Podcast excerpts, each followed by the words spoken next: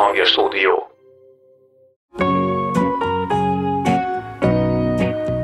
az egyik kisfiú kifordult a padból, és elkezdett hányni. És a többiek azt mondták, hogy ez ilyen jó tanítok, hogy nem, nem rosszul volt a gyerek. De azt ott kezelni kellett a helyzetet, de hát így indítottam, innen indultam, hogy elhányta magát egy gyerek az órámon, de nagyon megszerettem, tehát nagyon jó volt kicsikkel bánni. Csiga utca. Szeretném bejelenteni, hogy van egy kanadai hallgatónk, az adat összegzős poszthoz szólt hozzá egy hölgy, úgy hívják, hogy Szép Katalin. Körös Ladányban született, és Kádár Ferkónak volt általános iskolai osztálytársa. Azt is megírta, hogy Suk Marci pedig a közgében volt az osztálytársa. 20 évig volt üvegfúvó Vancouverben, jelenleg pedig home office-ban van, ezt még majd értelmezzük, vagyis otthonról dolgozik. Innen is üdvözöljük őt, és a többieket is természetesen nagy-nagy szeretettel. Sziasztok! Sziasztok! Nagyon nagy szeretettel köszöntjük a Csiga utca hallgatóit. Erdei Kovács Zsolt ül itt mellettem a stúdióban, én pedig Zsíros András vagyok, és mindjárt az elején így elgondolkodtam, hogy vajon hogy lehet üveget fújni home office-ban. Ugye?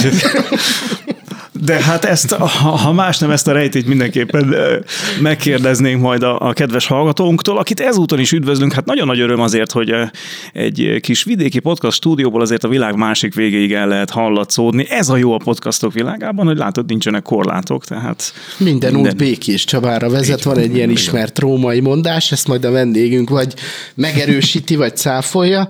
Ugye, ha már az üdvözlésnél tartunk, mondjam, nem mondjam, mondom, üdvözöllek dicső lovak, szép a ruhát, szép a lovad, Miszél hozott mondta erre, hát meghívtunk. Mivel van a szíved telve? Valahogy így És mi vajon a szíved terve? De az is jó, amit te mondasz.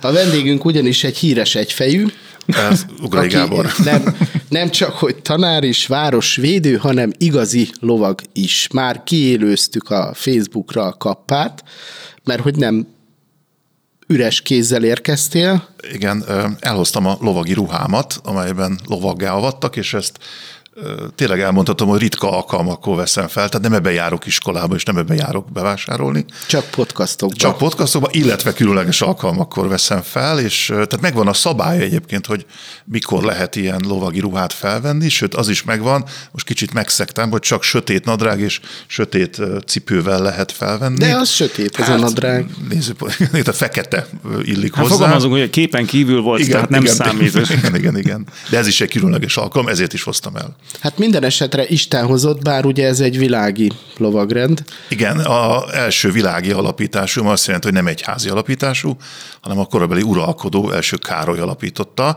Szüksége volt egész egyszerűen támogatókra. Ugye Árpádház kihal... órákig tudok erről mesélni. Nem Árpádház kihalása után vagyunk, trónvisszályok vannak, ide jön egy 12 éves fiú Caroberto Nápolyból, és azt mondják neki, hogy te leszel a király. Hát persze, hogy kellenek olyan emberek, akik, akik segítenek neki, plusz segítik megvédeni a Szent Koronát, mert ebben az időben csak az lehetett magyar király, akitnek a Szent Koronát teszik a fejére, ez is a feladata volt a, a lovagrendnek, és hát védi a királyt, mert ugye tudjuk, hogy a Zács Felicián nevű ember elkövetett egy merényletet a király ellen, de hát aztán jöttek a dicső lovagok, és megvédték őt. És milyen jól tették, de még mielőtt elmélyednénk a képes, illetve képtelen középkori történelemben, um, muszáj megemlítenem még a közösségi felületes aktivitásodat, mert ez csillagos ötös, ahogy osztod a tartalmainkat. szépen.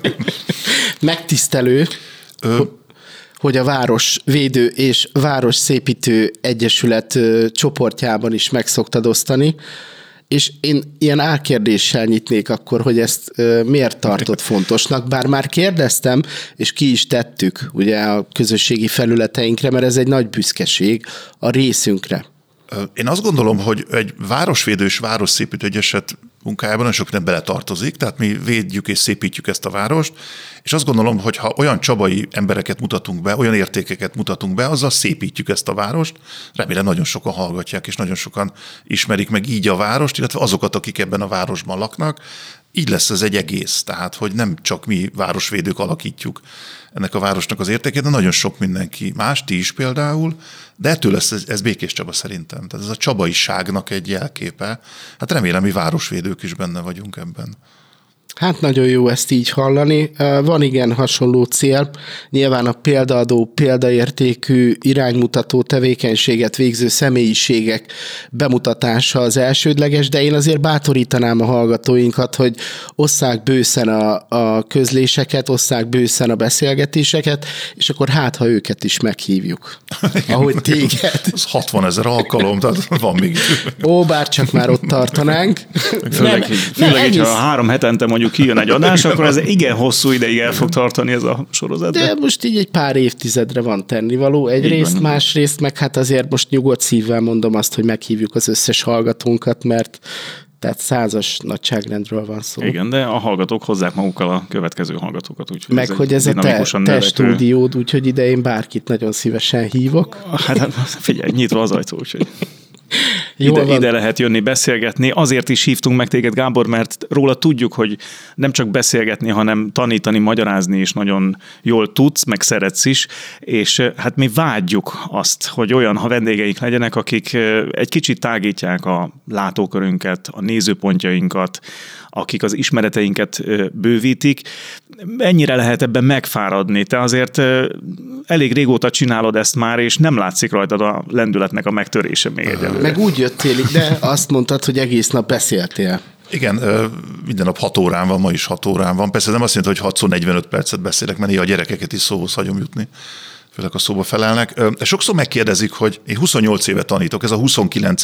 tanévem, mondjuk tanítóként kezdtem, tehát nem történt tanárként, utána elvittek katonának, aminek nagyon nem örültem, aztán visszakerültem már nem tanítónak, és felajánlották, hogy végezzem el a Szegeden a főiskolát, mint, mint történelemtanár, és akkor onnantól kezdve, tehát mondjuk 25 éve tanítok történelmet, és mindig megkérdezik, hogy nem unalmas, hogy mindig, mondjuk a Mátyás király tanítom, akkor mindig ugyanazt kell tanítanom. Tehát 25 éve olyan nagyot nem változott a Mátyásról Jó esetben kép. a történelem igen, nem változik. Igen, és hogy mindig ugyanazt kell elmondanom, és erre mindig az a válasz, és ez teljesen jogos válasz, oké, okay, de akik veled szemben ülnek, azok nem ugyanazok. Mm. Tehát ez a, ez a podcast, ez nekem azért érdekes meg a rádiózás, mert nem látod a másik oldalt. Tehát, hogy én rádióznék, mindig azon gondolkodnék, hogy Jézusom, hallgat engem valaki, vagy csak így beszélek az éterbe vele. Amikor tanítasz, akkor ott vannak veled szemben a csillogó gyerekszemek, de persze nem mindegyiknek csillog a gyerekszeme, mert van, aki fáradt, van, akit nem érdekel a történelmet, inkább matematikát érdekli, viszont látod a visszajelzéseket, tehát a szemekből látod azt, hogy őt éppen a, a mit tudom, Mátyás királynak a gazdasági reformja érdeklik, mondjuk inkább középiskolában, mint általános iskolában, vagy mesélsz a fekete seregről, amelyik nem volt fekete egyébként, csak később kitalálták. Tehát, hogy emiatt lehet variálni a történetet, és ö, én, én minden egyes órámban vetítek, tehát vetítek képeket, és a, tehát ne csak engem halljanak, hanem lássák a fekete sereget, lássák a korabeli várakat, és szerintem így lehet ö, szép és ö, talán érdekessé tenni a történelmet, de szerintem a matematikát is, meg a kémiát, meg minden tantárgyat lehet, de nem könnyű. Tehát az biztos, hogy az ember szóval néha elfárad, és néha nem, nem úgy éppen mesél. Főleg, amikor olyan témakörök jönnek, ami és ezt most csak nektek mondom, van, ami nem érdekel történelemből, például az ipari forradalom. Tehát az úgy engem Azt úgy nem. nem hogy? Nem. Melyik hanyadik? Miért nem?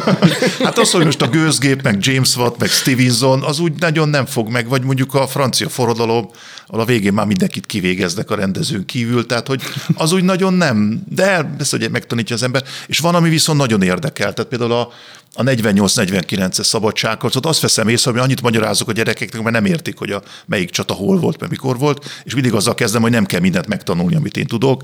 Tehát nem az a tanár vagyok, aki azt mondja, hogy már pedig amit én tudok, az a négyes, és így megyünk lefelé. Van ilyen, tehát amikor az ember fáradtan megy be, és akkor nem, nem tud úgy ugyan csillagos szemmel magyarázni, de szerintem tök jó a szakmám, a legjobb szakmám van, kivéve a stúdió sok. Mikor azon gondolkoztam, hogy a történelem mennyire nagyon érdekes, Krupa tanár urat mindenképpen szeretném megemlíteni, aki ugye a Vásárhelyi Pál, nem tudom pontosan a nevét az iskolának most, amikor én jártam oda, akkor Vásárhelyi Pál műszaki szakközépiskola volt, és történelmet... vízműnek. Vízmű, igen. Krupa Árpád tanár úr tanította a történelmet, és az jutott eszembe, hogy ő talán egyszer úgy fogalmazott, illetve úgy fogalmazott, nem pontosan idézem, hogy 16. Lajost ugye egy pénzről ismerte fel valami postamester, és hogy mennyire nem jó az, hogyha az ember egy pénzen szerepel, mert ilyen visszás, ilyen rossz, ilyen negatív következményei lehetnek az ilyen jellegű ismertségnek, és pont a forradalommal, a francia forradalommal kapcsolatosan, de az ipari forradalom is lehet érdekes, nyilvánvaló. Persze, hogy nem, nem ezt tagadod el, nem ezt vitatod. Minden esetre az, hogy megszerettem a történelmet, az a Krupa Árpádnak volt köszönhető, és szerintem annak a legnagyobb szerepe van, hogy ki az, a, ki az az ember, aki elmondja, aki elmeséli, aki láthatja, aki bemutatja, aki inspirálja azt a diákot arra, hogy, hogy érdeklődjön, és kérdéseket tegyen föl. Bizony, néha nem mernek a gyerekek kérdezni, vagy ugye, de nagyon más egy általános iskola, és nagyon más egy középiskola. Én még én olyan elvetemült vagyok, hogy én most járok egyetemre, tehát én most leszek majd csak középiskolás tanár, még hallgató is vagyok. Én általános iskolába tanítottam le ezt a 25 évet történelemből, de nagyon vágyom, vagy várom azt, hogy milyen egy középiskolás korosztály. Tehát amikor már 17-18 évesek, tehát van annyi élettapasztalatuk, hogy tudnak kérdezni, és főleg akkor jutunk el a 20. század történelméhez, ami, ami, ami érdekes is, meg egyben szörnyű is, meg tanulságos is, meg, meg nem tanulságos is. Egy általános iskolában azért már ott inkább mesélünk.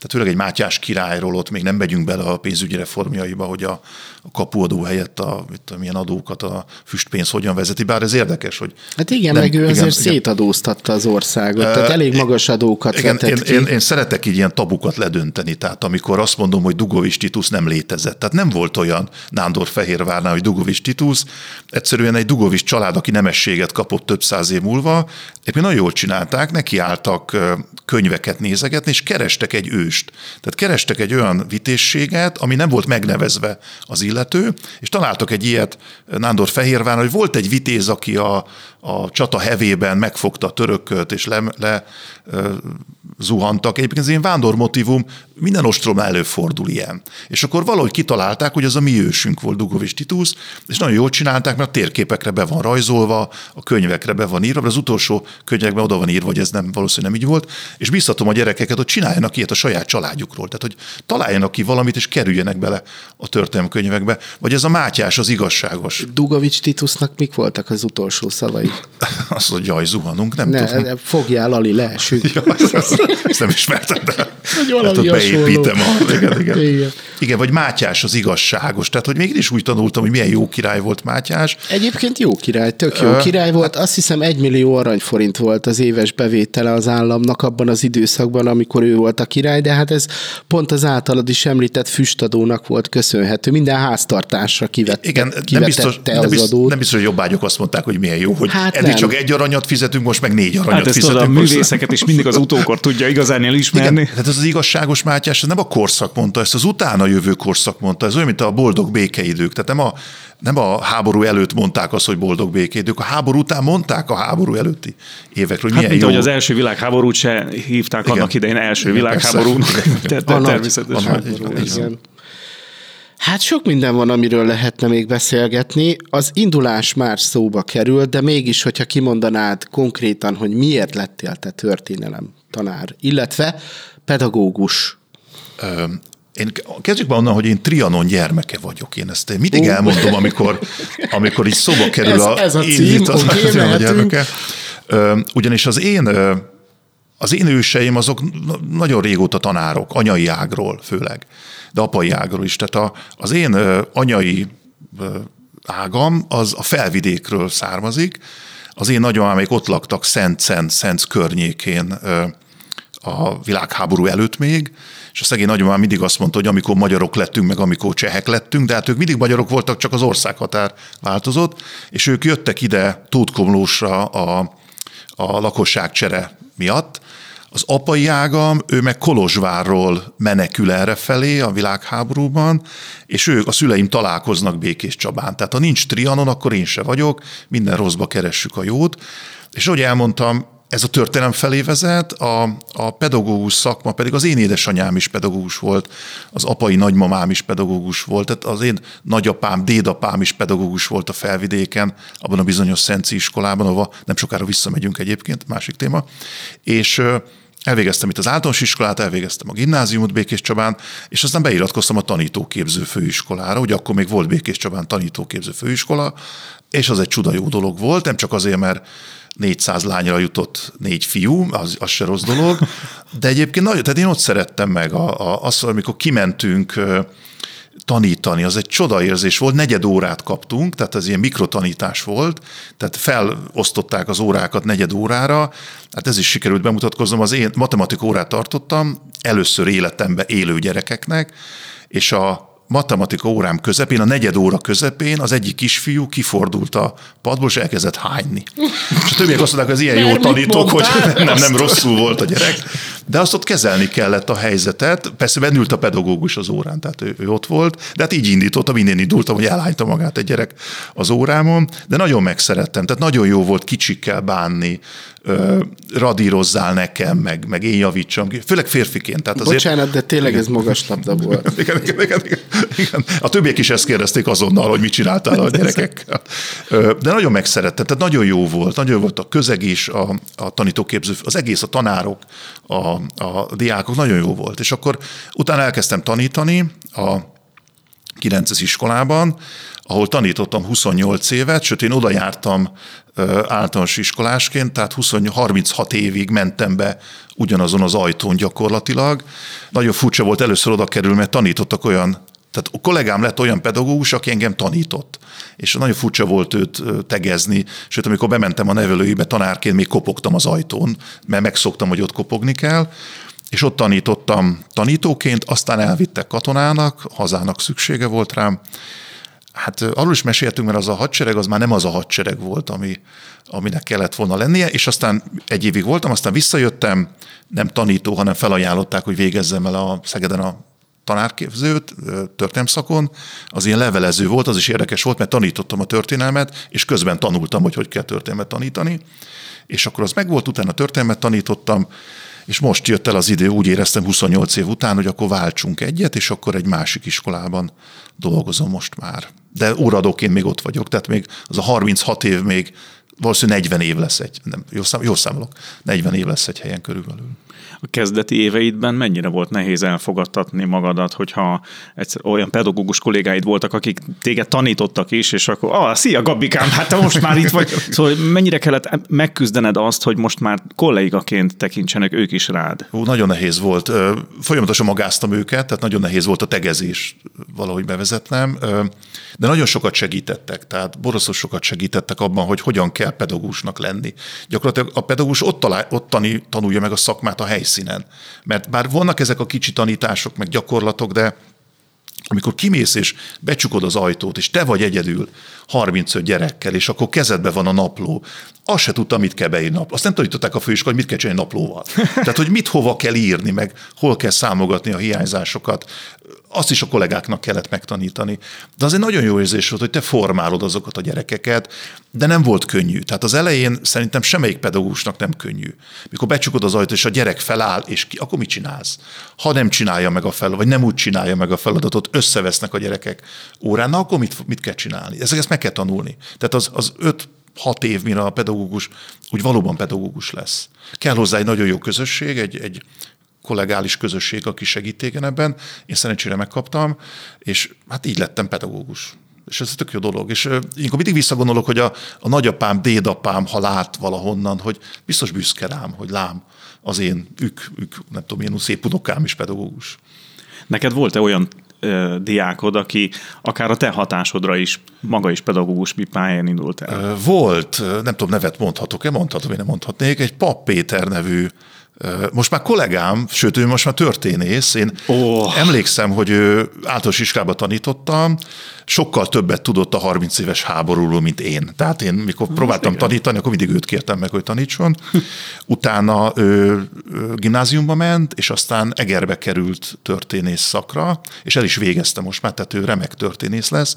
És tudom, hogy mikor vittem versenyre, budapesti ilyen országos versenyre, ilyen titokversenyre, akkor folyamatosan megnyerte, de nyolcadikban hibát fedezett fel a feladatlapban, és vitatkozott a zsűrivel, hogy azt szerintem nem jó, és neki lett igaza.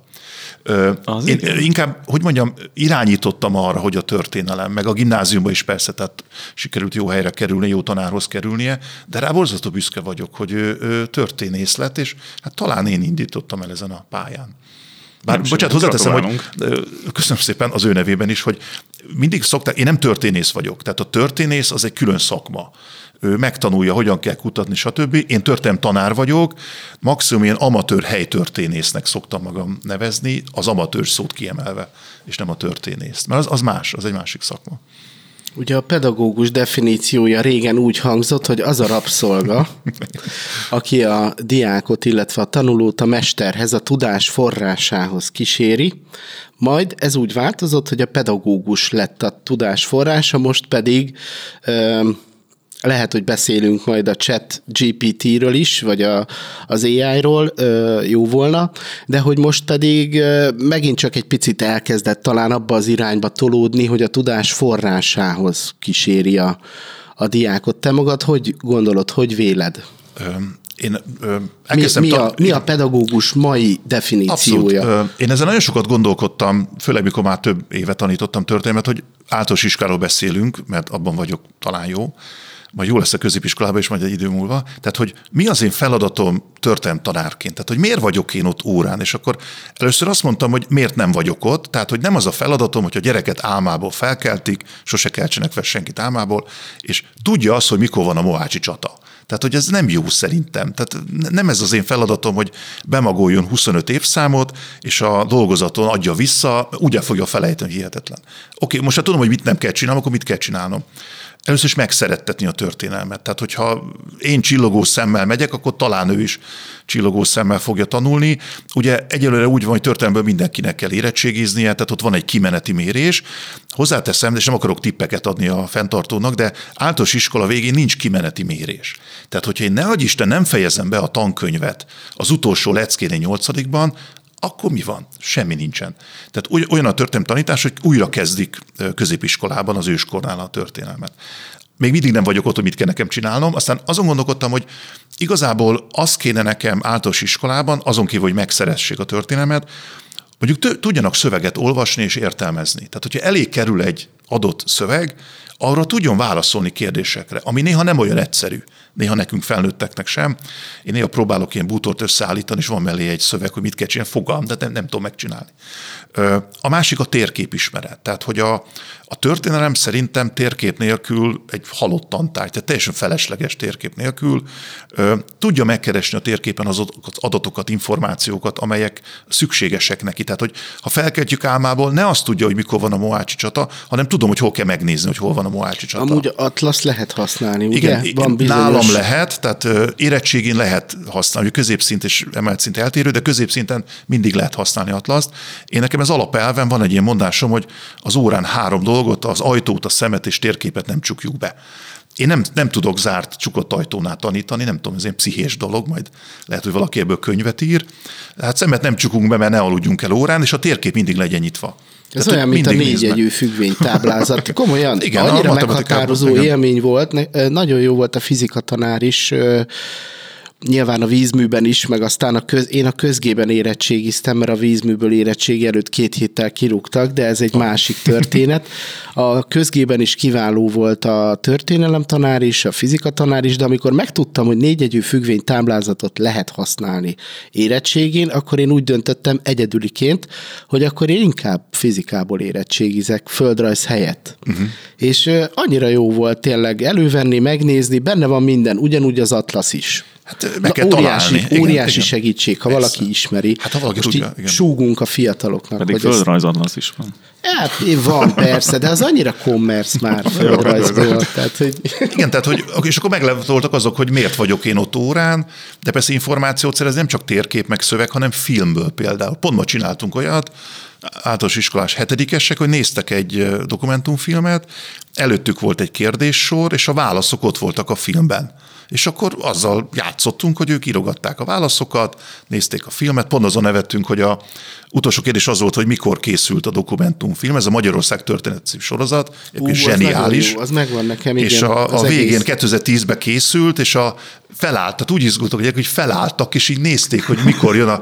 Ja, mondom, gyerekek, soha nem néztetek még egy dokumentumfilm végét. Ez Ki van írva vágó, stb. Igen, igen. Az egy nagyon jó, és Jól az, az, az egy, és az is a, a tör, az érdekes, hogy a történelem az egy érdekes dolog. Érdekessé kell tenni, akár így, hogy nem én mondom el, hanem a Nagy György, a, sajnos meghalt már azóta, tehát hogy ő magyarázza el, hogy mi miért van a történelemben. Tehát így lehet szerintem érdekessé tenni a történelmet. És azt látom, hogy fogékonyak a gyerekek, és amit még észrevettem, hogy nem csak a gyerekeket tanítjuk, hanem a szülőket is. Mert a, a szülők otthon megkérdezik a gyerektől, hogy na, mit kell tanulni, holnap akkor segítek. És akkor hú, ez így volt, így volt, és pont tegnap volt szülői értekezletem, és mondták a szülők, hogy mindig ezt mondják, hogy milyen kár, hogy nekik nem én voltam a történelem tanárok. Én mindig mondom, hogy akkor szervezek nagyon szívesen egy továbbképzést a szülőknek, de hogy a szülőket is megszólítjuk szerintem a mi pedagógusok, mert a szülő néha leül a gyerekkel tanulni, és hát ha rájön arra, hogy mi az, ami neki esetleg kimaradt, utána néz, vagy megtanulja a gyerekkel együtt. Ez pontosan így van. A múltkor jött föl egy ilyen kérdés. Ö, azt mondja, hogy igen, igen. Hány lába van összesen egy tyúknak, hat kutyának és hét palpigradinak? 17, nem tudom. Már csak a palpigradit kéne Ugye? tudni. És hogy- ez harmadikos matek. Az egy állat? Vagy egy... A palpigradi? Igen. Igen, az a pókskorpió. Amúgy ez a latin elnevezése a palpigradi, valamilyen szálas farkúak családjába Ah. tartozó ö, ocsmányság, nem egy szép állat, de hogy ö, amúgy erre képlet van, tehát ez, ne, ez nem úgy van, ez 2001-ben is kérdés volt. De hogy ez tudni nem úgy kéne van- a gyereknek, hogy ez nem úgy van, hogy te ez, mate, ez rákeresel- most matek vagy biológia kérdés? Mert Ez az sem mindegy. matematika, rákeresel, nem, nem keresel rá, van itt egy ilyen borzasztó egyenlet, és így mondom a gyereknek, hogy mondom, ne haragudj már, de tehát, hogy ez, ez, ez komoly. Amúgy nyolc lába van a palpigradinak, azt most így elspoilerezem, de érdemes rákeresni, a gyakori kérdések oldalon is fent van, nekem ettől nem jött meg a kedvem a matekhoz. De Raymond Smaliennek van egy olyan könyve, aminek az a címe, hogy mi a címe ennek a könyvnek. Abban játékos matematika van. Azt kifejezetten szeretem, mert logikus gondolkodásra. Ez is valószínűleg arra próbálna vinni. Nekem egy szó jutott eszembe, az interdisciplinális, nem tudom, ismerős, Igen. ez a, a, mikor főiskolára jártam a tanítókézben, ez nagyon megragadt. Ez Tudomány az, közi. Tantárgy közi, hát ez abszolút az. Igen, Közi, igen, igen. igen. De a lényeg az tényleg, hogy érdekes legyen, hogy fölkeltse a gyerek Hát persze. érdeklődését. Igen, igen. Aztán meg is beszéltük, hogy ez a palpigradi, ez milyen, milyen egy ijesztő. Már megért eljönnöm, mert megtanultam, mi az a palpikra. Nekem Folyamatosan tanulunk itt Csehszlovák rajzfilm figura. Valami mesélés. Na, Hallgassuk meg szerintem, hogy mit mondtak a Igen, diákok róla. Mert, igen. mert Zsolti egy olyan merényletet elkövetett, hogy bement az iskoládba és megkérdezte a diákjaidat, hogy ők hogyan vélekednek arról, hogy milyen az a tanítási módszer, ahogyan nekik az értelmüket tágítod, és Ajaj. megismerteted velük a történelem szeretetét. Meghallgatjuk, hogy mit mondtak, és aztán a beszélgetünk róla. Jankaiba mentem be. Rétlaki Csaba, 8. osztályos. Igen, nyolcadikán. Ugrai tanár úr egyik diákja. Te Pontosan. szereted a történelmet? Érdekesnek találom, de nem a kedvenc tantárgyaim között van. De ahogy Gábor bácsi így elmeséli, a nagyon érdekes dolgokat mond róla, és szabadon lehet jelentkezni, meghallgatja a saját véleményünket, tapasztalatainkat, tudatosítja velünk, hogy a nagyszüleink is ugyanezt élték át. Tőle is meg lehet például kérdezni, és én is szoktam rendszeresen például a nagyszüleimet megkérdezni, és akkor így mondja Gábor bácsi, hogy össze lehet így vetni, hogy mit mondanak a nagyszülők, és hogy mi volt, és akkor ez alapján jobban át lehet élni a történelmet. Szóval Gábor bácsi nagyon sokat szokott ebbe segíteni. Ha te magad osztályozhatnál, akkor az ő módszereire hanyost adnál a többi tanerő, illetve pedagógus módszereivel összehasonlítva. Nem szeretnék ennyire sarkosan kérdezni, de mindenképp kíváncsi vagyok a véleményedre. Hogyan értékeled? Személy szerint négyest adnék rá, ami azt jelenti, hogy jó, mert valóban részletesen elmagyarázza a dolgokat, és érdekes dolgokat mutat a prezentációján, de viszont így a vázlat alapján tanulni nehéz rá. Major sajtony. Mit érdemes, mit lehet tudni a tanár úr módszereiről? Te magad mennyire szereted azt, ahogy a nő tanít? Szerintem egy nagyon jó tanár. Szeretem a, a tanítási módját. Mi az, amit szeretsz benne igazán?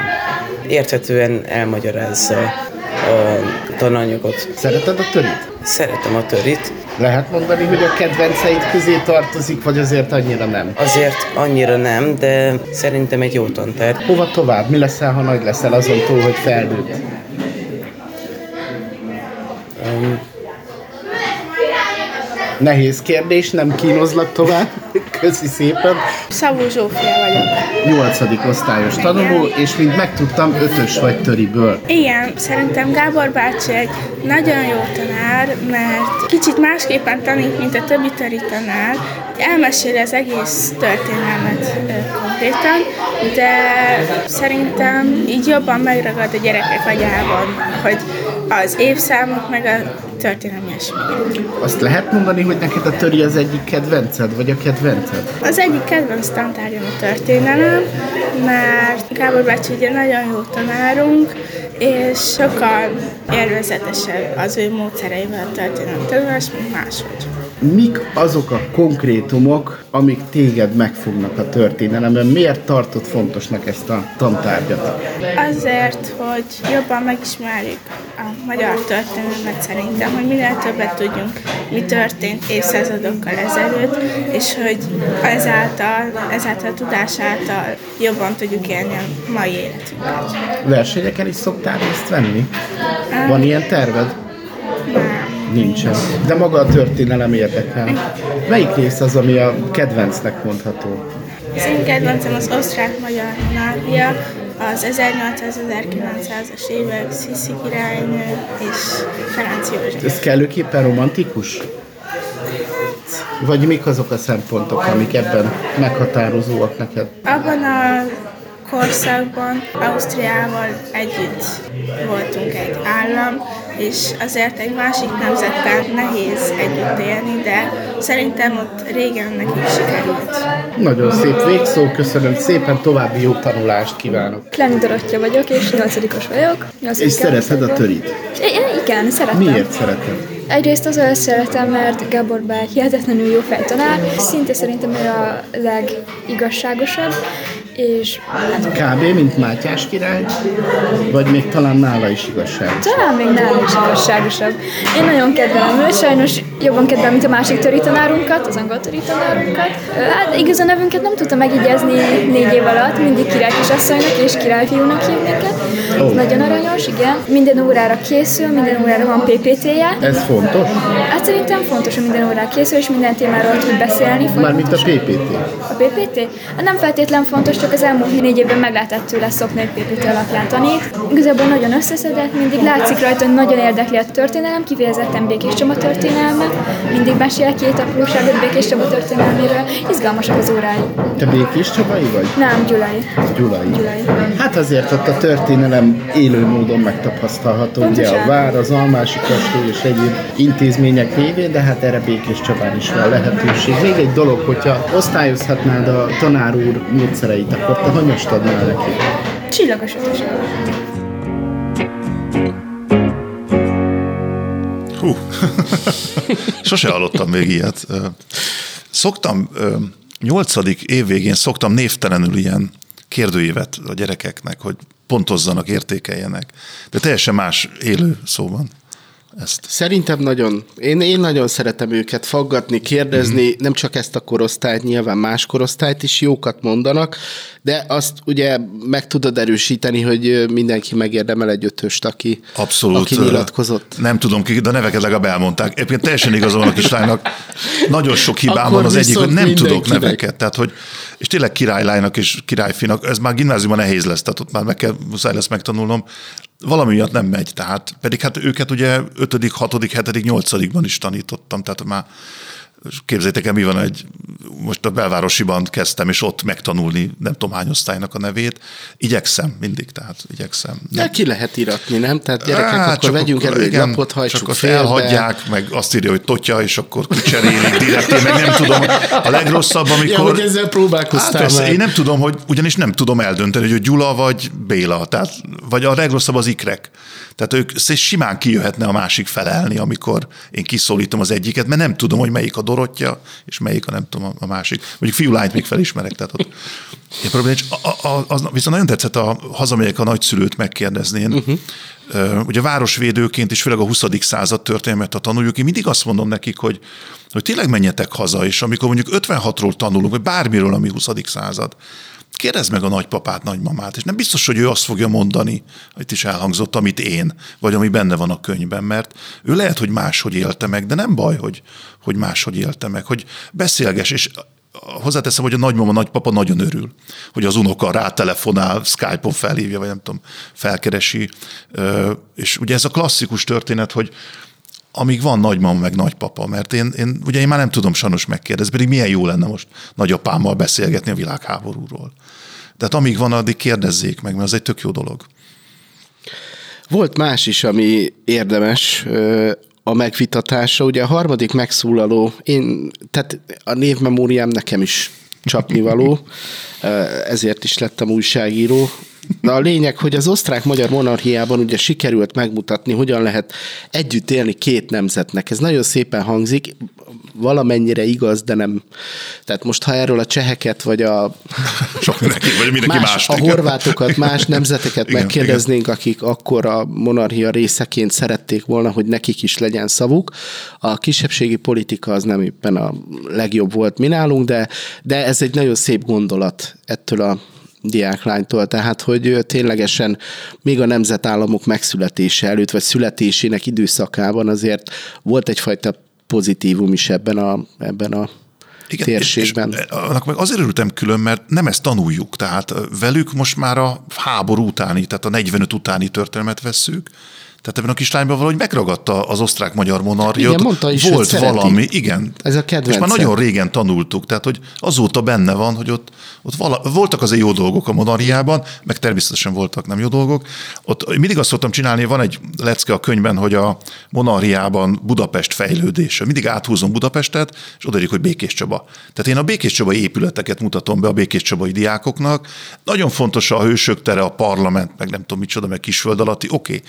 Na de hogy Csabán mi épült, a, rengeteg minden épült a monarchiában, a városháza, a fiúma, a színház, minden akkor épült. Tehát, hogy szerintem sokkal fontosabb, hogy azt tanulja meg egy csabai gyerek, és értem a tankönyv szerző, tehát nem lehet 3200 tankönyv fajtát kiadni, minden településen más legyen, de nekem fontosabb Csaba, mint Budapest ilyen szempontból. Meg Gyula is fontos meghatározó, igen, ugye a igen. Királyi... Ők rombolták le a kastélyunkat, emiatt nem fogjuk visszamenni és lerombolni a Gyulai kastélyt.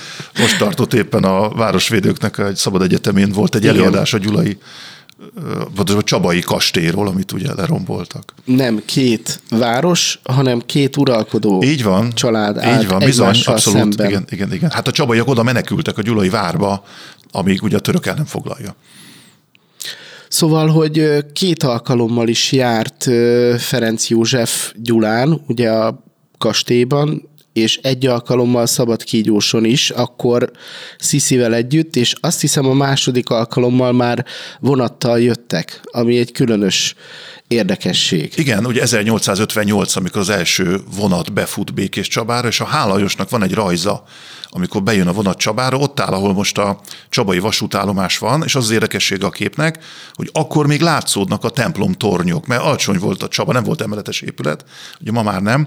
Szabadkígyóson van egy egy diadalív a Ferenc Józsefnek, ahogy megyünk be jobb oldalt, és rá van írva, hogy hű népe köszönti a felséges császát, és mindig azon gondolkodtam, hogy az a nép mennyire lehetett hű akkor, pár évvel vagyunk az aradi kivégzések után hát ott nem gyengén kivezényelték az embereket, hogy köszöntsétek egy diadal kapuval azt a Ferenc Józsefet, aki miatt kivégezték a tábornokokat, meg nagyon sok mindenki mást.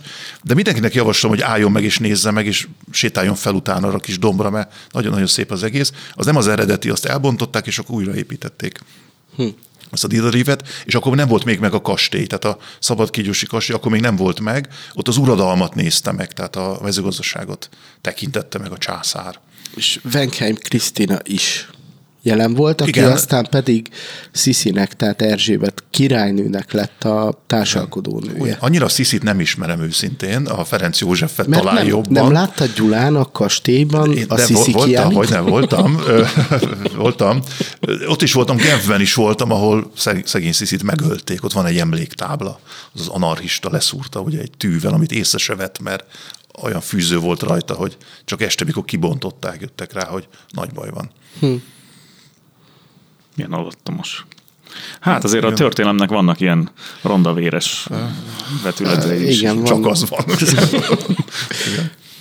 van egyfajta hajlamunk romantikus szemlélettel nézni a történelmet, de a másik fontos szempont meg az, ami egy ilyen nagyon tömör, nagyon tömény, rövid mondás, hogy a történelemből azt tudjuk megtanulni, hogy nem tanulunk a történelemből.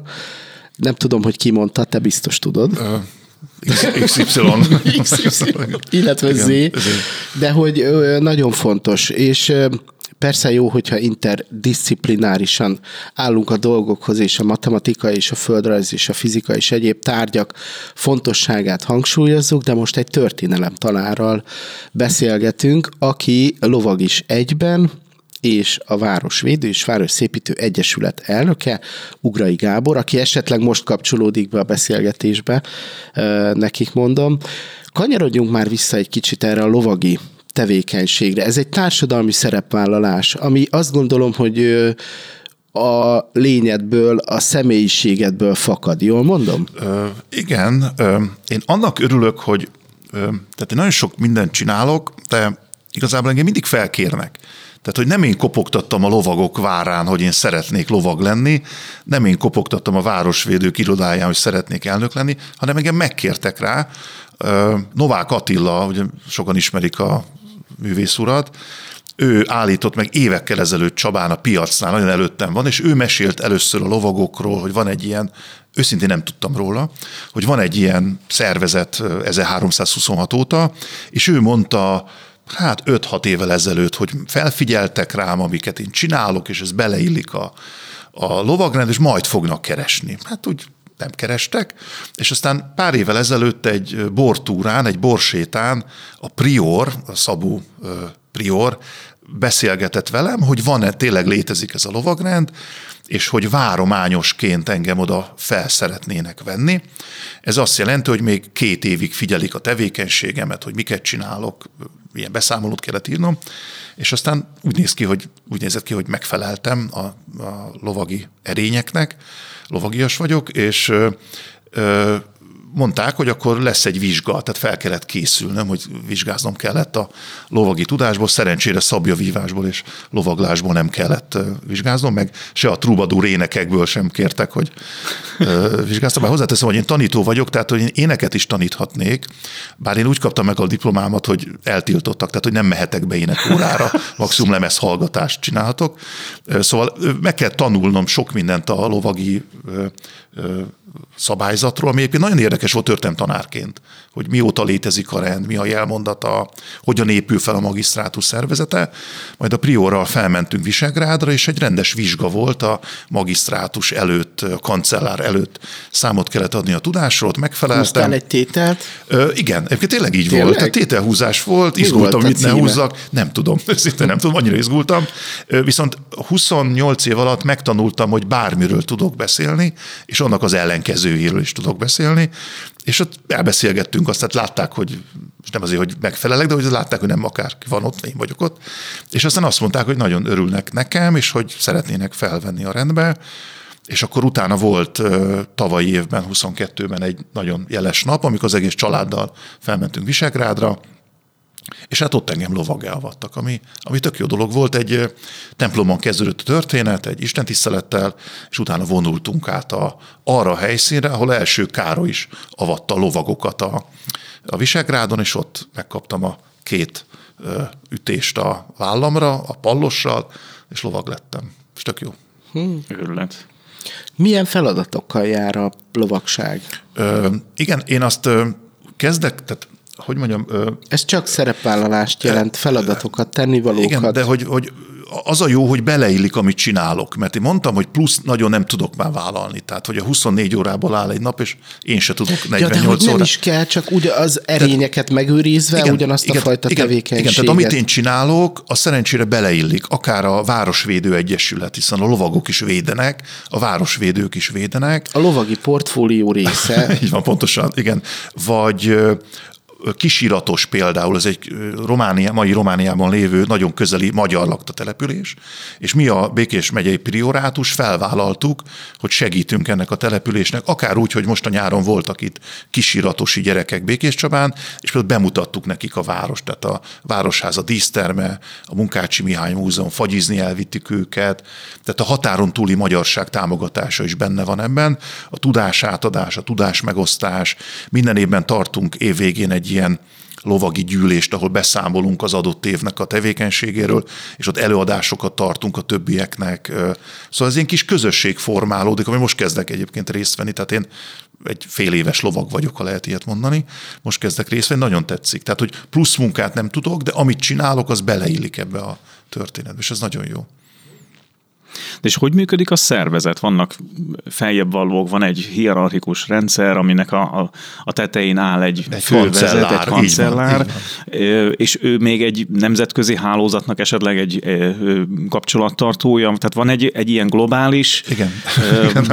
majdnem a, itt viccelődtünk az adás előtt itt az Illuminátival, igen, de hogy van egy, van egy ilyen, egy ilyen láthatatlan szövedék világszerte, ami a lovagokat összefogja egy olyan közös cél mentén, ami a, a világ jobbátételét jelenti, vagy, vagy ezt, ezt túl igen, gondolom? Igen, illetve a magyarság jobbátételét, tehát hogy ez egy magyar alapítású lovagrend, és valóban nem csak a Kárpát-medencében, hanem akár Bajorországban, de még ö, tengeren túli területekről is vannak lovagok, oda szakadt hazánk fiai, akik tagjai ennek a szervezetnek, és Visegrádon van a központ, tehát nekem Visegrád egy ilyen egy ilyen tök jó város, tehát az egy, az egy szuper kis hely, a várral, a palotával, a Dunával, meg mindennel, amit Visegrád jelent, és ugye a Visegrádi palota játékok az a, az a csúcspont, amikor ez a lovagrend úgy be tud mutatkozni másoknak. Minden évben van egy gyűlés, amikor a lovagok elmennek, és akkor ki elmondja, hogy hogyan tudott segíteni, hogyan tudott részt vállalni ebben a munkában. Adománygyűjtés folyik határon túli magyar területek segítésért, vagy most ugye sajnos van a ukrán Ukrajnában a háború, tehát a kárpátai magyarok megsegítésére szerveztünk gyűjtés, és nagyon sok mindent tudott átadni a lovagrend az ott élő magyaroknak. Tehát ez egy ilyen, nem akar betolakodni az ember életébe, tehát nem arról szól, hogy én minden nap lovakként viselkedek, és nekem valami muszáj csinálnom minden nap, hanem, hanem ilyen kicsi munkákkal, és a, a sok kicsiből áll össze egy egész. Tehát a különböző priorátusok a Kárpát-medencében teszik össze azt az egészet, amire azt mondjuk, hogy ez a Szent György lovagrend. De a személyigazolványodba be van írva, hogy előtagként? Nincs, nincs zörekem a sör, ahogy a barátaim szokták mondani. Nem, nem, nem, nincsen. Ez egy ilyen, ez egy ilyen plusz feladat, amit én nagyon öröm, nagyon örömmel vállaltam, és nagyon büszke vagyok rá, hogy én lovag is lehetek. Ki van még? Megyesi Pál. Így van, ő, ő, ő is tagja. Igen, van a hölgy is, ugye? Lovagdáma is van, akkor a Szabó... Ezt így mondják? Igen, lovagdámának mondják, így van.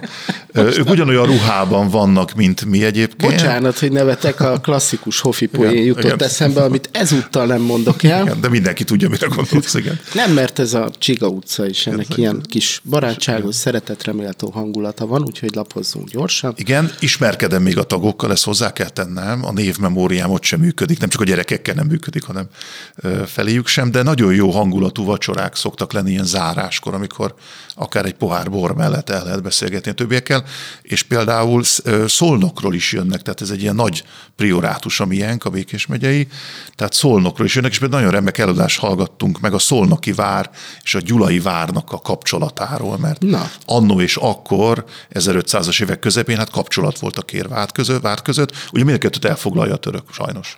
Szolnok itt hamarabb, mint a Gyulait. Hm. Milyen kapcsolat? Hú, most figyelnem kellett volna az előadáson, de az biztos, hogy tehát ezek a váraknak jelenteniük kellett a, az, hogy a török mikor nyomul előre, honnan érkezett török támadás. Ugye a Gyulai vár is védte a szolnoki várat, hiszen közelebb volt a törökhöz. Tehát, hogy muszáj volt, hogy kontakt legyen a két vár között, de mondjuk ezeket nagyon nehéz, főleg a szolnoki vár tekintetben, az már nincs nagyon meg a szolnoki vár. A Gyulai vár az egy zseniális vár, mert ott van. Tehát a sétálsz Gyulán, Annak látod a csak várat. a téglavár része. Hát csak a belső része. Igen. Ö, most nyomára akadtam, hogy elkészítették, hogy hogyan nézhetett ki a Gyulai vár az ostrom során. Hát el nem tudjuk, tehát nem volt ott a fürdő, meg a kastély, Persze. meg ilyenek, semmi. Négy és fél évig dolgoztam Gyulán, én imádtam ezeket a vetületeket, tehát amikor a Liska András például ugye a Erkel Ferenc Múzeum ö, vezetője, ugye régészként tevékenykedik alapvetően, ö, elkezdte a palánkfalat megkeresni, meg hát ez valami fantasztikus volt de tényleg olyan, olyan leletek kerültek elő a földből, ami, és nagyon szépen le is lett modellezve, hogy hogyan nézett, hogyan nézhetett ki. Készült videó is erről, vagy hát animáció, videó nyilván nem, de animáció is, ami megmutatja, hogy hogyan nézett ki, milyen összefüggésben van a kastély épülete, a várral, vagy éppen a kastély egyik pincéjének padlója alatt talált három fej nélküli csontváz története, akikről kiderült, hogy négyen vannak, és hogy hogy kerülhettek vajon a, a padló alá. Hát ugye akkoriban még kastély sehol nem volt, viszont a külső várnak az árka ott húzódott, és ezt a három, illetve négy szerencsétlent valószínűleg a várárokban vermelték el, és ráépült a kastély, majd utána felújítás, illetve pincebővítés alkalmával kerültek elő ezek a maradványok. Ott egyébként szerintem bárhol ö, leásnának, akkor nagyon sok mindent lehetne találni. Mondta is a Liska András egy alkalommal, hogy leginkább a fürdőben ott a lángosos környékén kellene du- durkálni, ott biztos, ott tuti. Igen, és még étel is lesz, igen. De Csabán is van ilyen, ugye a, a Kastély utca környék, hát az nem Kastély utca, ott volt a kastély. És ott tudom, hogy a, a múzeumnak a munkatársai végeztek, hát nem is ásatásokat, mert senki nem örülne a nappaliát, elkezdenék ásni a régészek, de ilyen földradarral ki tudták mutatni, tehát hogy, hogy tudják, hogy hol vannak a falak, csak nagyon beépült már a terület, tehát ott már nem nagyon lehet sajnos, ilyen jó lenne nekünk Igen, lenne és várunk. ezért, Igen. ezért nagyon jó a gyulai példa, mert ott nagy részt beépítetlen maradt. Igen, Tehát igen az a az a rész. környék, igen. És még Petőfi is látta a romokat. Hmm. Igen, ő is elsétálta arra. Csabára nem tudjuk, hogy eljötte, bár szerintem minden faluban van egy Petőfi szobor, vagy egy Petőfi fa, ahol Petőfi megpihent és írt egy verset. De utca mindenképp van. Mindenképpen van, igen, igen. Volt egy ilyen előadásod is, ami Volt, Petőfiről Petőfi, szólt. Az, az is érdekes Kiről figura. nincs? Mi, mi nincs? Történelmi személyiség, vagy irodalmi személyiség, bárkiről lehet. előadást tartani? Vagy? Persze, ugye? Persze, hogyne, és én nagyon örülök az ilyen felkérés, akár a Petőfi 200 felkérés, hogy tartsak Petőfiről, ugyanis én nem tudtam ennyit Petőfiről. Tehát én amikor készülök egy előadásra, én tanulok. Én rájöttem, hogy tanulni tök jó dolog. Na most, amikor ezt mondom a gyerekeknek, akkor úgy néznek rám, mint valami őrültre, mert én se szerettem általános iskolába tanulni, én kb. 15 évvel ezelőtt szereztem meg a jogosítványomat, nekem nem volt addig jogsim, és én ott jöttem rá, hogy tök jó dolog tanulni. Tehát ültem a 18 éves gyerekek között, én 30, nem tudom, 40 valány évesen, és én imádtam, hogy tanulhatok, ők meg túl akartak lenni az egészen, és ott jöttem rá, ez egy nagyon jó dolog, hogy az ember új dolgokkal ismerkedik meg, és amikor előadásra készülök, én új dolgokkal ismerkedek meg. És én így tanulok, és ez egy tök jó dolog. Hogy lehet ezt átadni a fiataloknak, illetve gyerekeknek? A tanulás Elmondani- örömét. Igen, hogy, hogy nem hogy biztos, lehet- hogy ők most, mert nekik muszáj. Tehát nekik kötelező, nekik ott kell, és én számon kérem, meg stb. Én azt szoktam nekik mondani, hogy ne izguljanak, tehát hogy ne görcsösen, hogy most neki... A fiamnak szoktam mondani, de nagyon furcsán néz rám, hogy ez egy kaland, egy matek dolgozat, az egy kaland, és hogy milyen jó érzés számot adni. Tényleg ő nem az. mindig azt mondja, hogy igen, igen, Tényleg vannak rossz kimenetelű kalandok, kalandok, is, de igen, igen. persze, igen. Viszont, ami fontos, az egyik gondjainkra bízott gyermek, nagyon megörültem neki, azt mondta, hogy tanár szeretne lenni, vagy a korábbi célkitűzés kőműves, és a még korábbi esetleg pókember. Na már, na már most. Te mit javasolnál neki, hogy melyiket válassza? Hát a pókembert nem tudom, hogy hogy kell pókember képzés hol van. A kőműves meg a pedagógus is épít, tehát mind a kettő van köze egymáshoz. Itt próbálunk személyiséget építeni, vagy tudást, ott pedig házat. Én javaslom a pedagógus szakmát. Én, mikor bekerültem először a gimnáziumi, helyettesítettem egy 12-es osztályba, és megkérdeztem, voltak 30-an, hogy hányan akarnak pedagógusok lenni. Egy kislány jelentkezett, ő gyógypedagógus szeretne lenni. De ez való nincsen jól. Tehát, hogy most kéne azt a generációt kinevelni, aki majd később tanítani fogja a következő generációt. Szerintem tök jó dolog pedagógusnak lenni. A, azok a csillogó arcok, amik, amik visszanéznek rád, az, az, az, az potolhatatlan. Amikor ilyen, ilyen szövegeket hallasz, amit én hallottam most itt, az, az tök jó dolog, és nem fognak dolgozatot írni a nyolcadikosok következőre, meg név szerint nem fogom kívni felelni ezeket a gyerekeket. Szerintem egy tök jó dolog emberekkel foglalkozni. Ilyen fiatal emberekkel, akik akik nyitottak nagyon sok mindenre, meg kell találni a, a hozzájuk elvezető utat, ami néha nem könnyű. Tehát senki ne gondolja, hogy én minden gyerek, aki, akit én tanítok, az így repes, hogy végre törtem órája van. Biztos van olyan, akinek nem, nem jön át, amit én szeretnék, de ez egy csodálatos szakma. Ez tök jó. De nem gondolod, hogy lassan nem lesz szükség pedagógusokra? Mert most minden információ elérhető az interneten, megoldja a feladatokat helyettünk a mesterséges intelligencia, egyre szélesebb, a szemünk előtt alakul át a, a világ, szóval, hogy lassan a, a lexikális tudás átadásának mint hogyha nem lenne már értelme, mert minden elérhető. Abszolút, abszolút igaz, és valahogy reagálni kell majd a pedagógiának is erre, illetve az oktatásnak is reagálnia kell erre, mert valóban a gyerekek már nem nagyon nyitnak ki könyvet, már a töri könyvön kívül, vagy a matek könyvön kívül, teljesen más hogyan szerzik meg az információkat, mint ahogy még én szereztem meg. Ez abszolút igaz.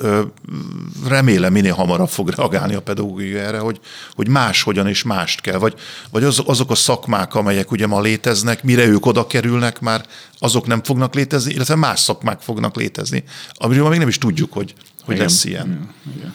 Te alakítottál már át a pedagógiai módszereiden valamit, ami a elektronikus kommunikáció következménye? Ö, igen, a, ugye amikor jött ez az árás, jött ez a Covid, és akkor nem lehetett a helyszínen tartani órákat, borzasztó furcsa volt, tehát hogy ültél a gép előtt, és akkor tartottad az órát, és néhány gyerek ugye bejelentkezett fényképpel, a másiknak nem működött, stb. Akkor szólt az egyik, hogy a macskája leesett, akkor ő menne érte, közben ez történt, az történt.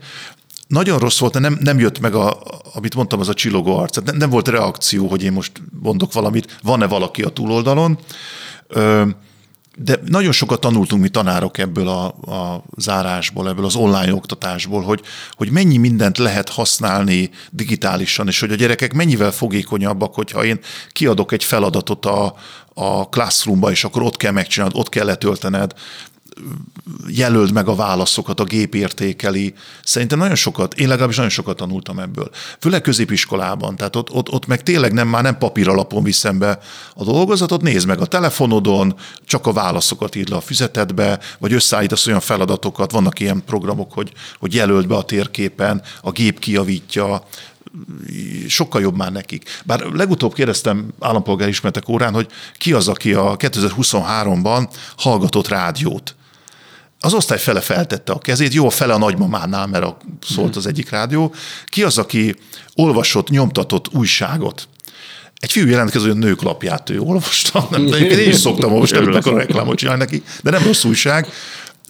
De nekem meglepő módon nagyon sokan jelentkeztek, és nagyon meglepő volt a tévénézés. Nem, nem a filmeket, hanem a, a tévét nézték a gyerekek. Ne. De, sőt, van, aki, vagy a Mónika sót nézte. Ilyen, nem tudom milyen műsorban még, még ez, mm-hmm. és van, aki azt nézte. De nagyon sokan a nagymamánál. Tehát nem otthon, hanem a nagymamánál. És tévét néztek, híradót néztek, és tévét néztek. Én nagyon meglepődtem, hogy sokan. Megtöbbentő, amit mondasz. Én azt hittem, hogy kett, azt nem mertem megkérdezni ki az, aki internetezett, mert az, az nem, rég, nem, rég, nem rég jött egyébként ki az NMHH-nak egy kutatás, ami ugyanezt támasztja alá. Tehát, hogy még mindig a lakosság fele nézi a tévét. Tehát meglepő, mert ugye nyilván a, a saját gyakorlatomat, vagy a saját ismeretségi körömet, ha kérdezem, én is azt mondanám, hogy egyre inkább alább hagy, de hát ezek szerint mégsem. Igen, igen. Furcsa volt. Ja. Hát mondjuk mit, Spektrum Home-ot, vagy mit? Nagyon sokan azt néznek, Más mondom, nem ez- nagyon van értelme. Igen. Discovery-t Ugye ők már a filmeket azért nem nézik, mert ö, először is nem akkor kezdődik, amikor ő szeretné, hát másik meg a reklám. Tehát ő nem fogja kivárni, hogy 20 perces reklám. Már az én fiam, aki 12 éves, azt mondta, hogy ő azért nem szeret rádiót hallgatni, mert nem az a zene van, amit ő szeret. Tehát, hogy ott én meg pont azért szeretem, mert olyan zenéket hallok, amiket soha nem hallok. Tehát megfordul a világ. Igen, igen, tehát a, a, ez a lekérhető média szolgáltatása, amire a, a ma fiatalsága leginkább fogékony, tehát a streaming szolgáltatóknál a filmeket kiválasztom, vagy, vagy a, éppen azt a sorozatot indítom el, amelyiket most pörgetem, és akkor most a hatodik résznél tartok. Tehát nyilván jóval kényelmesebb úgy fogyasztani a tartalmat, vagy, vagy mint a Csiga utcát is úgy letölteni a, a rádióadásokat, ahogy engem most érdekel, és most szeretném hallgatni. Ez ugyanígy a, igaz a zenehallgatásra is. Igen, a fiamnak volt egy hasonló jó mondása, mikor még kisebb volt, és a YouTube-on nézett videókat, és azt mondta, hogy apa, hogy hogy ezek a nénik, ezek ilyen szegények, akik ebben szerepelnek ilyen amerikai videókban, hogy milyen kevés ruha van rajtuk.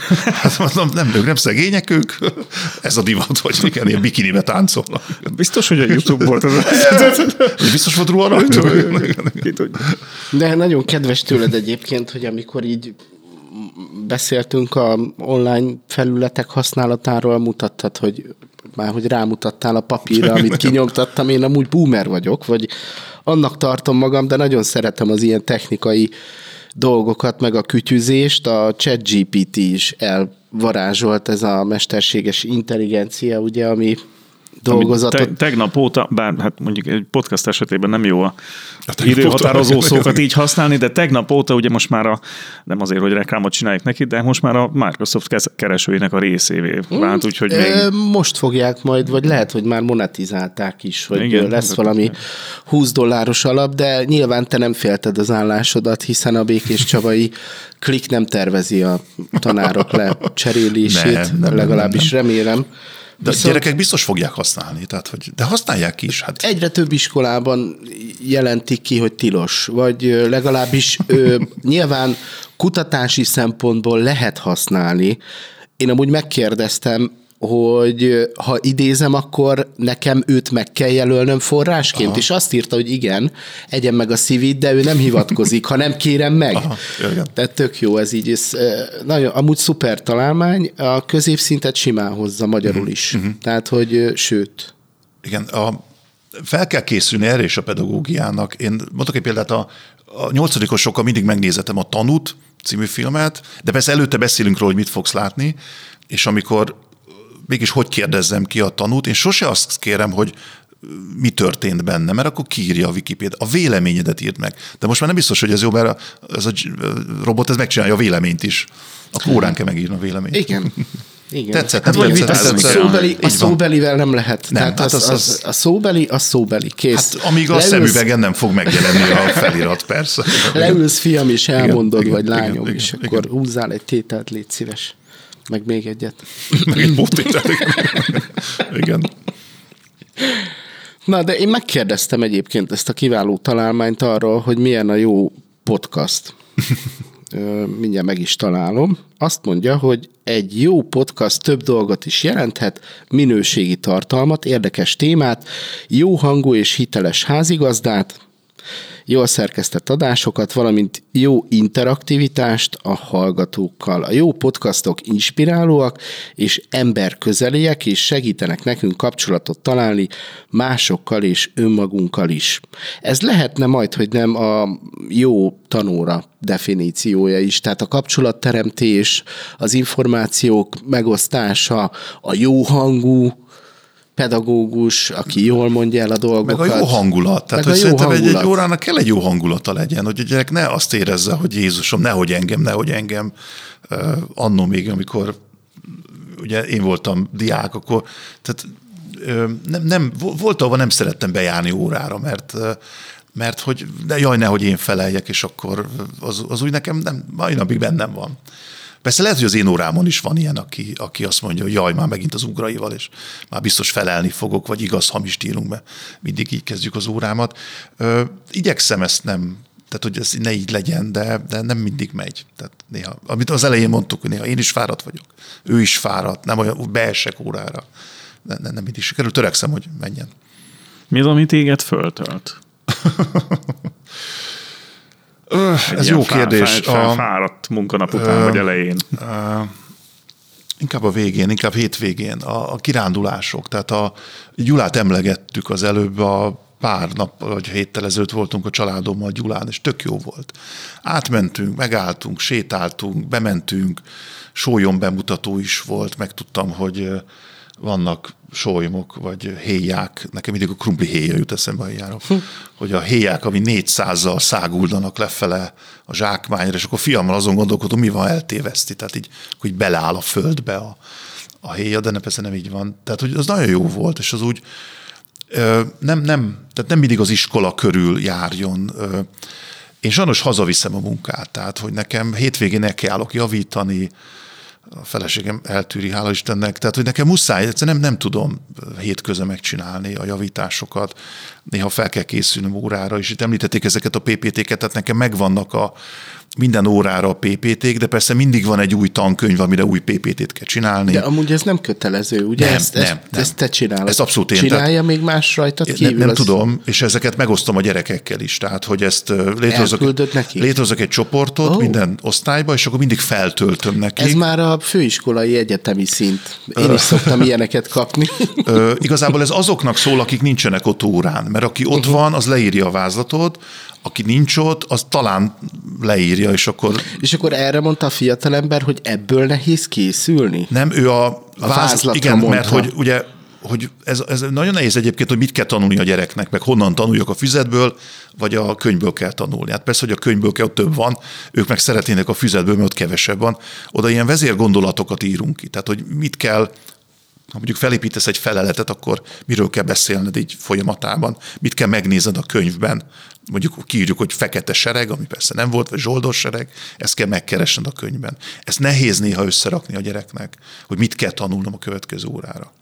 De mégis azért óriási eredmények vannak. Szombati Andi például a vele készült beszélgetésben elmondta, hogy az ő gyermeke csillogó szemmel ö, elhatam, elhatalmasodott rajta a történelem, a helytörténet szeretete, ment haza, és akkor mond, elrángatta anyukát, hogy elmondja, elmesélje, elmutogassa ugyanazokat a helyszíneket, ami az 56-os békés csabai események kapcsán ö, kerültek úgymond terítékre, vagy hát van ilyen jellegű tematikus túra is, ezen én is vettem részt, tényleg nagyon jó, érdekes.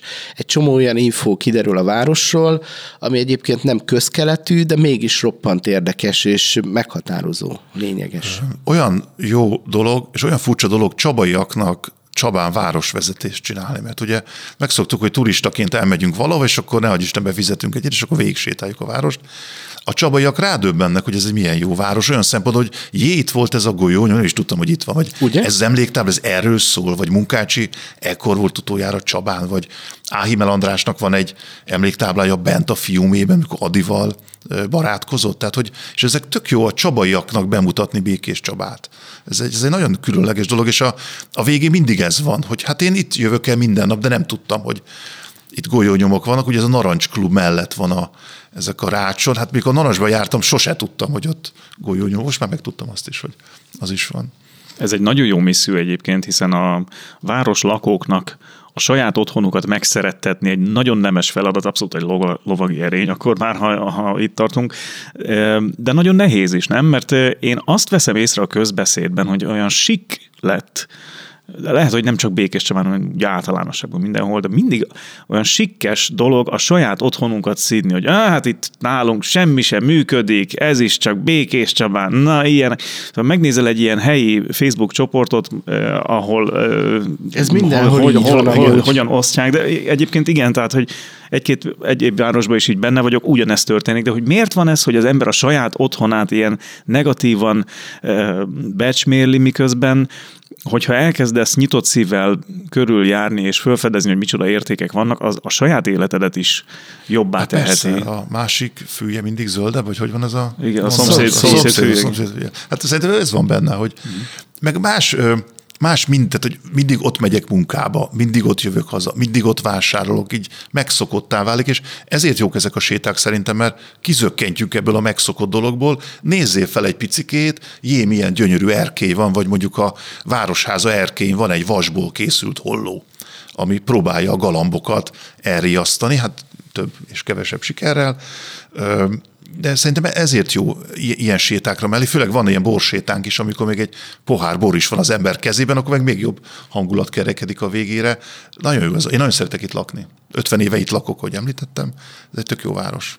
Egyébként a szemlélet a meghatározó. Én legalábbis azt gondolom, hogy akkor tudjuk igazán értékelni az itt megtalálható, látható, megélhető különböző kincseket, hogyha mint egy turista járjuk a várost, és érdekes az a lelkület, ahogyan elmegyünk máshova rászálljuk az időt. Nem rohanunk, nem kapkodunk, nem sietünk, szabadságon vagyunk, kikapcsolódunk, igaz? Egy kicsit lelassulunk. Elkezdünk olyan dolgokra figyelni, ami mellett itthon meg lehet, hogy elszaladunk. Ha itthon próbáljuk meg ezt a turista szemléletet megélni, nyilván az ember rohan, meg tényleg ügyintézés, stb. Rengeteg tennivaló van, de hogyha maga a műsor is ezt szolgálja, igaz? Picit behúzzuk a, cél, a kéziféket, kicsit megállunk, és körülnézünk, hogy milyen világ vesz minket körül. Mi érdekes, mi az, ami fontos. Békés Csabán csomó olyan szerethető momentum van, ami egyébként más városokban is ö, megtalálható. Nyilván vannak ilyen szempontból áldottabb városok, mint városok, mint például Gyula is, ahol azért a történelmi kincsek tényleg kézzelfoghatóan elérhető közelségben, európai szinten is meghatározó módon jelen vannak, de ezeket megtalálhatjuk Békés Csabán is. És a, amikor idejönnek idegenek, és nekik vezetek város, vagy bemutatom, voltak pár héttel ezelőtt Luxemburgból, el voltak ájulva, tehát hogy először is, hogy mennyire zöld ez a város. Tehát, hogy ezt nem hitték, hogy a élővíz csatorn minden, minden zöld, a városháza díszterm, hogy az milyen gyönyörű, végfotózták az egészet. Elmentünk a nagy templom háta mögé, a Mácsa és Sanyéknak ott van a kis házi az kójuk, az öregház, és, és éppen ben voltak, és akkor mondom, menjünk be, kolbásszal, pálinkával kínálták őket. Azt mondták, hogy ilyen nincsen náluk. Tehát, hogy, ja, és hogy mennyit esznek a magyarok. Tehát ők, hogy ennyi húst ők életükben, minden vacsora után sétáltak egy órát a városba, hogy lesétálják de, de akár Budapesti jön Békés Csabára, vagy olyan ember, aki mondjuk 20 évvel ezelőtt járt utoljára Csabán, és összehasonlítja 20 évvel ezelőtti Békés Csabát a mai Békés Csabával. Óriási változás, és tudom, hogy vannak utcák, amik nincsenek még lekövezve, és szenny, tudom, tudom, hogy vannak ilyen problémák, de, de vegyük észre azt, hogy ez, ez egy fejlődő város, és ez egy tök jó élhető város, akár a kerékpárutakkal. Tehát az, hogy itt ennyi kerékpáros van, ugye ki kell menni a Békéscsabai vasútál. Én el nem tudom képzelni, hogy az a sok kerékpár, az, az, az annyian járnak vele? Csak járnak, hát nem lenne Az ott. országban itt a legtöbben, hogyha Budapestet nem számítjuk, Ez, akkor Békés Csaba, ugye ezt szokták mondani, szoktam én is mondani, Békés Csaba a vidék kerékpáros fővárosa. Abszolút, igen. És szerintem még mindig nem elég, mármint hogy nagyon sokan ülnek egyedül autóba, és tudom, hogy ma is 7 fok volt mínuszban reggel, nehéz elindulni, de a finnek megoldják, hogy mínusz 17 fokba is igen, az, igen, neki igen. tudnak De ők indulni. a finnek. Ők a finnek, igen, igen, igen. Van olyan nagyon jó egyébként, azt hiszem francia sportruházati áruház Békés Csabán is, ahol megfelelő aláöltözetet mm-hmm. lehet mhm. kapni. Muszáj tippeket adni, mert egyébként meg annyira bele vagyunk kényelmesedve a saját kis közegünkbe, és hogyha reggel bedugul a sor a munkaügyi központnál, meg lehet nézni, az utcába végig állnak az autók.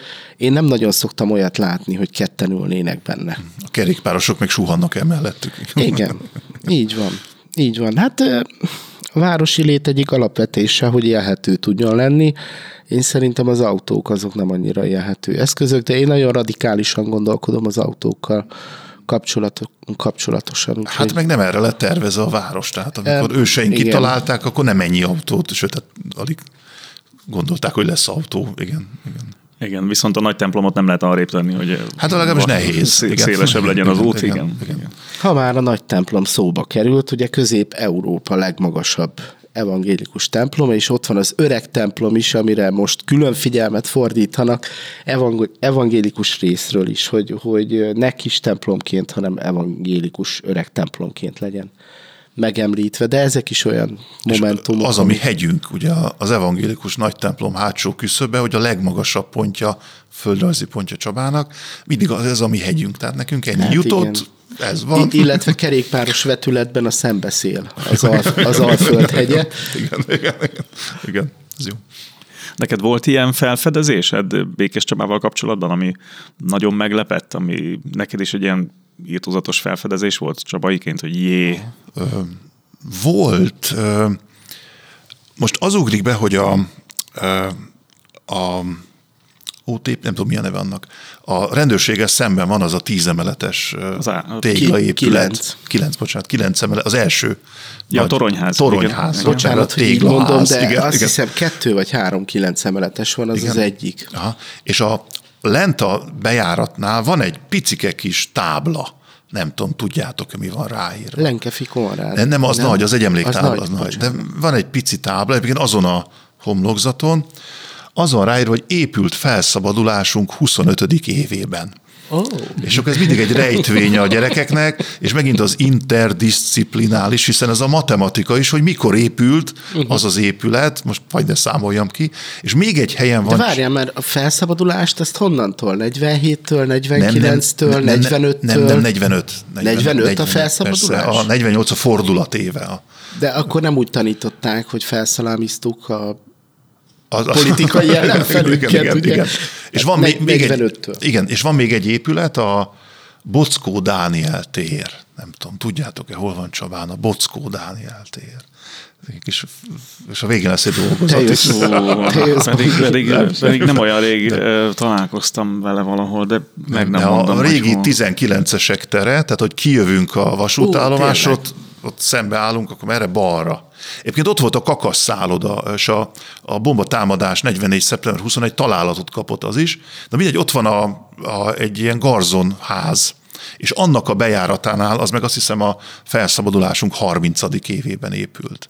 Tehát két ilyen táv, ez nekem nagyon furcsa, hogy ez még ott van, sőt, ha már itt tartunk, és nem akarom leszedetni ezeket, szerintem ezek ilyen kordokumentumok, ugye a, a tanács köztársaság útja, ami ma az Andrási út, ott egy helyen még ott van a tanács, tanács köztársaság útja, ez nem árulom el, mert valaki Ismerek leszedi. olyat, aki most meghallja, és elindul, nem elindul mondom. és csavarhúzóval Sőt, leszedi. a Lenin út is, ami most a, a evangélikus gimnáziumtól megy a Kner nyomda, tudom, hogy nem Kner nyomda felé, most ba, Baros utca, a Lenin út volt, még ott is van egy-két házszám, hogy Lenin út.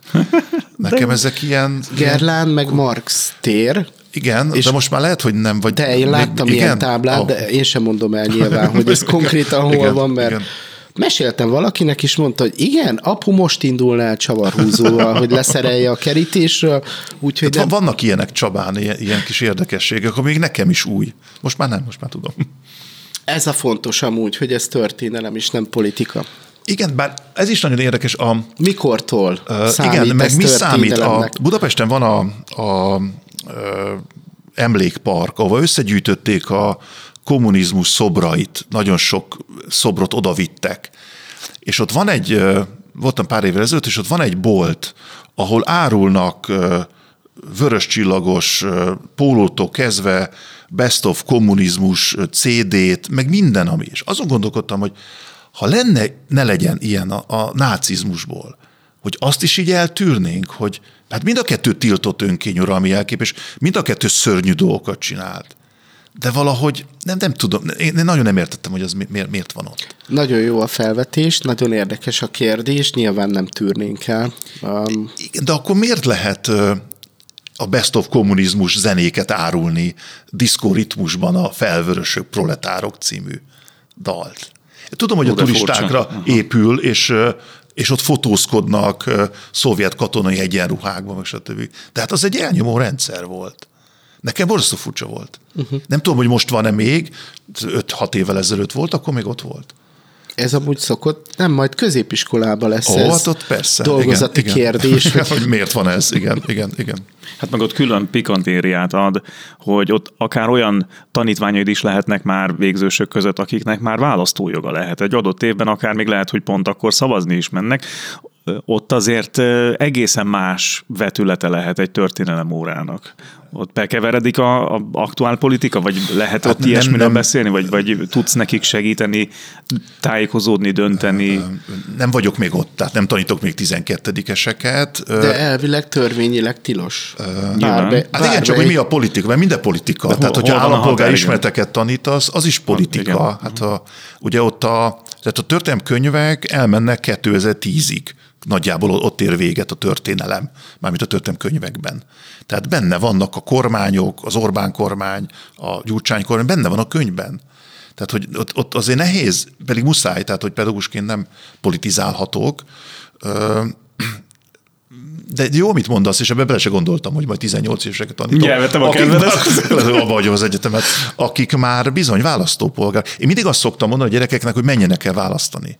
Hogy kis, például kísérjék el a szülőket. Tehát, hogy lássák azt, hogy hogy működik egy választás, hogy mi az, hogy titkos, ugye nem az, hogy nem áruljuk el, mikor lesz a választás, hanem hogy titokban lehet, vagy nem titokban, hanem ilyen fülke mögött lehet szavazni. Bár nem kötelező bemenni egyébként, tehát hogy kint is szavazhatsz, tehát senki nem fog Persze. elzavarni.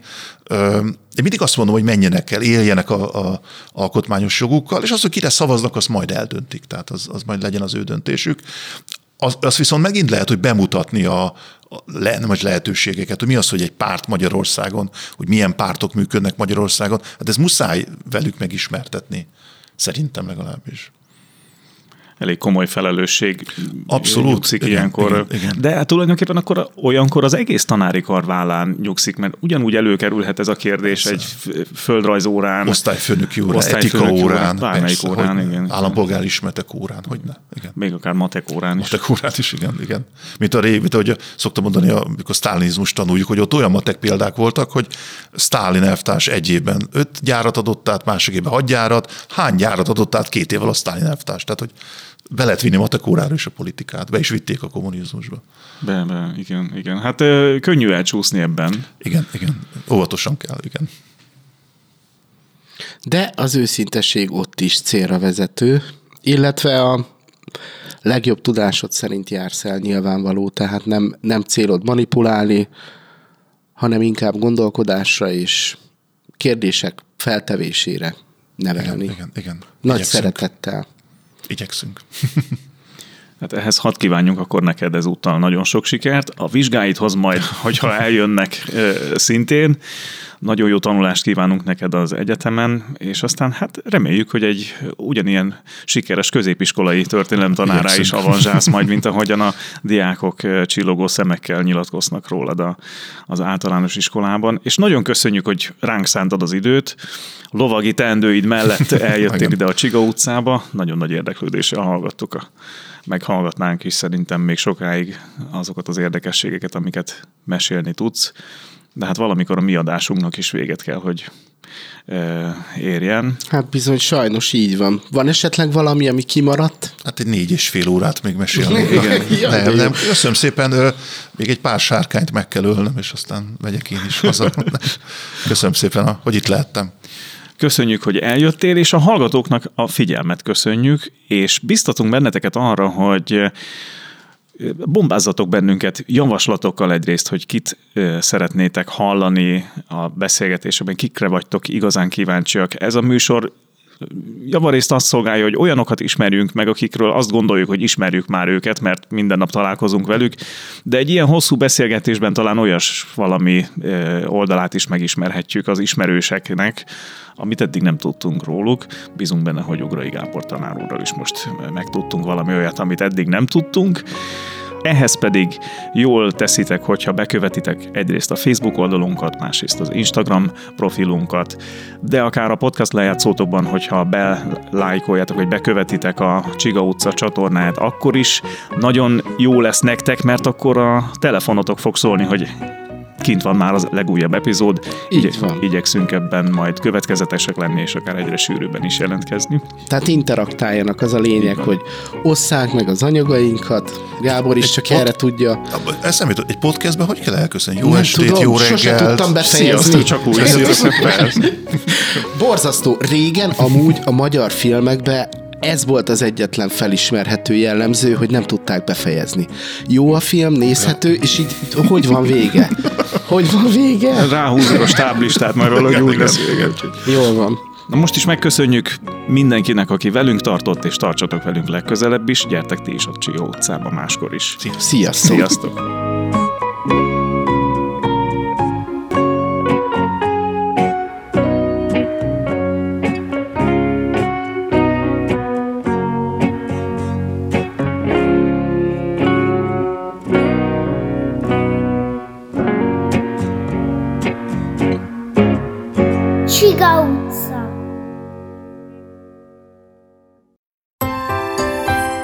Csaba Hangja Stúdió.